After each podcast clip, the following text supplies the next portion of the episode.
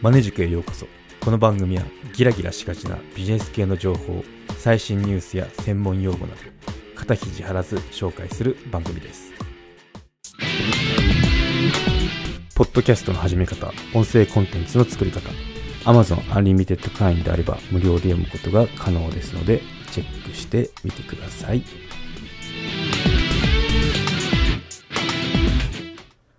はい、今回はイーロン・マスクのツイッター社認証マークや今後の展開について取り上げてみようと思います。はい、イーロン・マスクのツイッター社認証マークとか、あと今後の展開について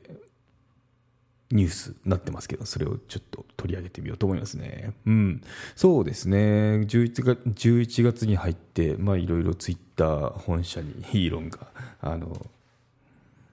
なんだろう、洗面台を持ちながら あの、入ってって、あれ、think in って言うんですけど、その、なんか、あり、なんだろう、こう、な、なんて言えばいいかな。結構、この現象を受け止めるよ、お前ら、みたいな感じの、あの、英語の熟語があるんですけど、let that sink in ですね。うん。そう。で、シンクってあれじゃないですか。台所じゃないですか。台所持って入ってたんですけどね。まあ、意味は、あの、この現象めちゃ考えてね、注意深く考えてねとか、なんかそういった意味になりますね。うん。なんでちょっとあの、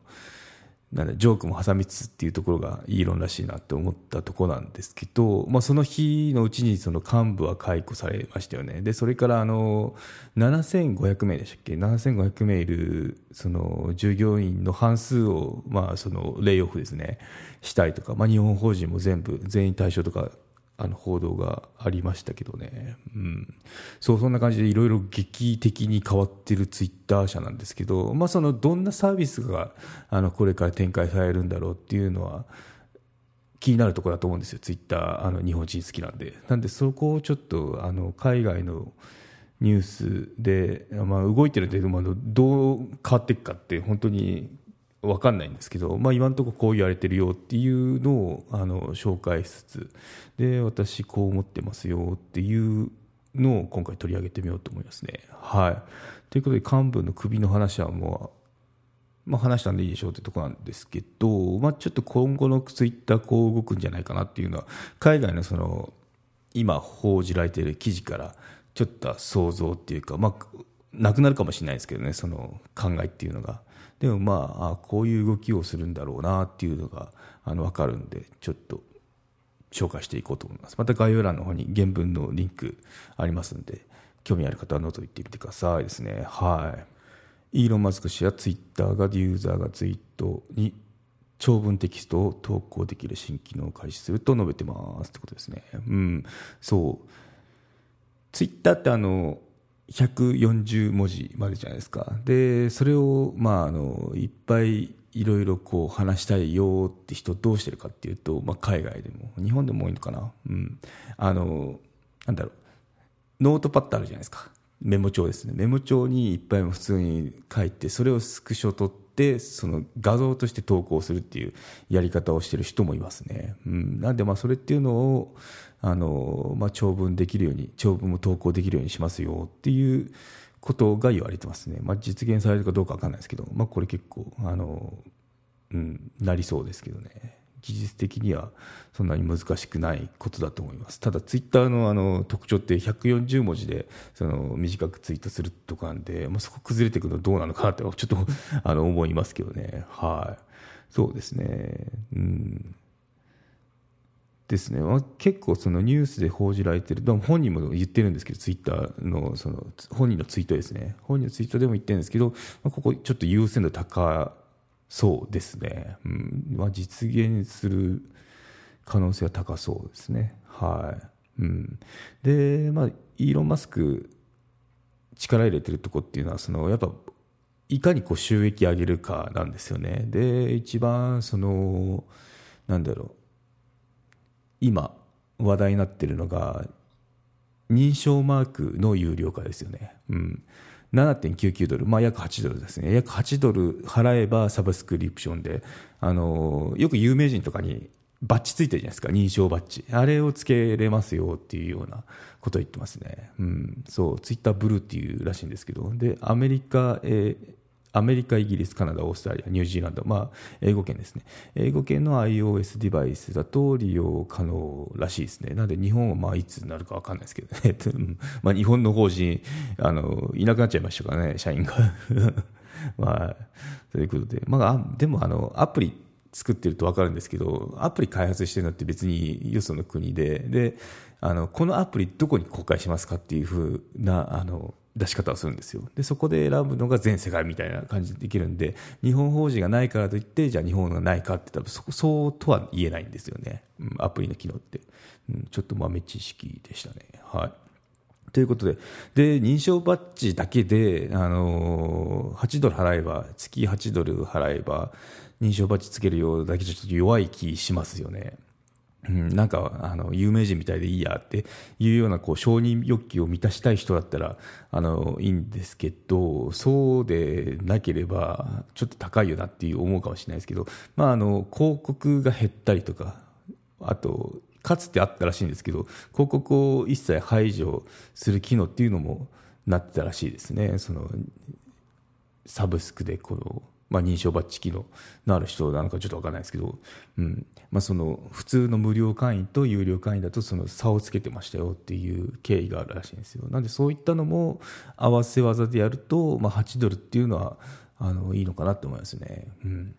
そう。YouTube とかでもそうじゃないですか。広告がちらちらしてるとちょっと嫌だなって私も思う派なんですけどそういった方はじゃああの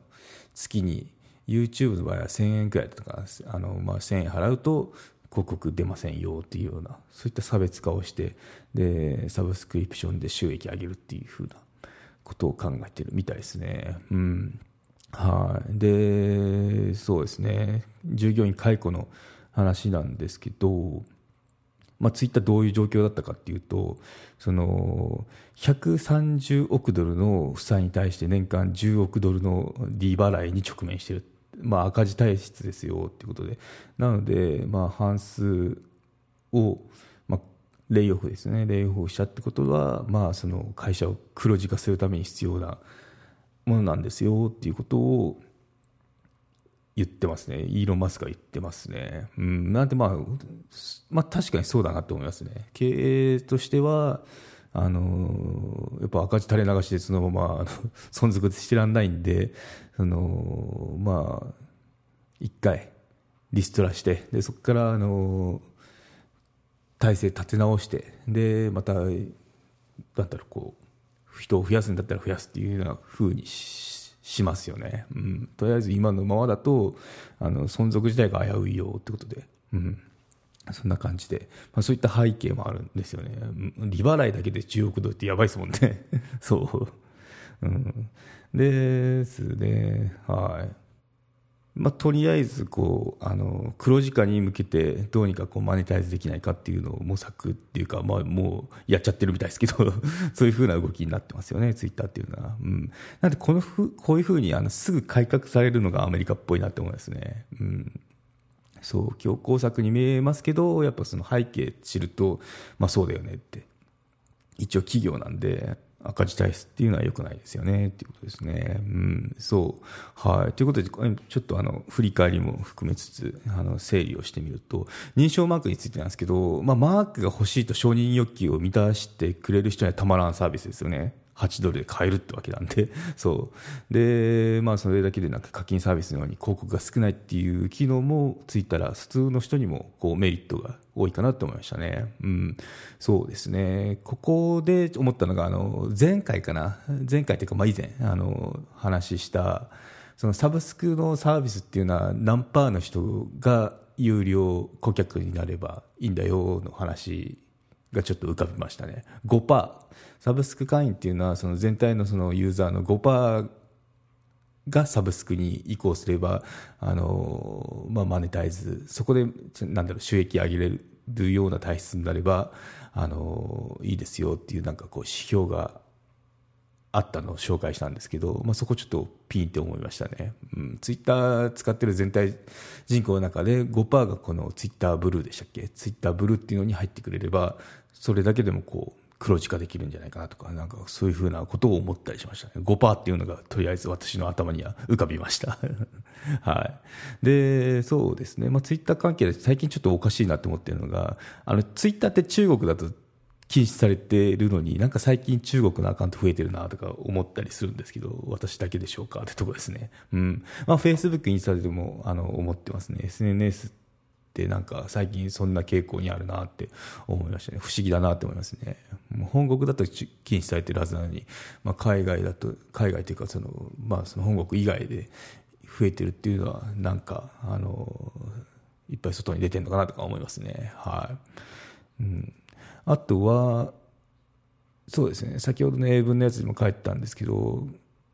紹介してないんですけど特定の言論が封じ込まれてますよっていう指摘もありましたね。うん。まあ、例えばトランプさんのアカウント凍結ですね、うん、で今、ちょうど大統領選、中間選挙のタイミングでツイッターがいいように買収されたのって興味深いなって私は思ってますね、まあ、選挙に影響はあるんじゃないかなと思いますね。うん、そう。今までその一企業の意思でこの言論は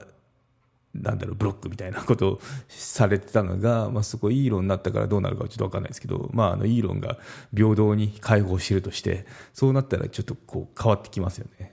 その流れっていうのが。なんで、うん。まあ、この辺はそうですねネット空間の健全性を掲げてあの買収してるんでなんでこう私が買収したのっていうイーロンの長い長文のツイートがありましたけど、うん、そうですね、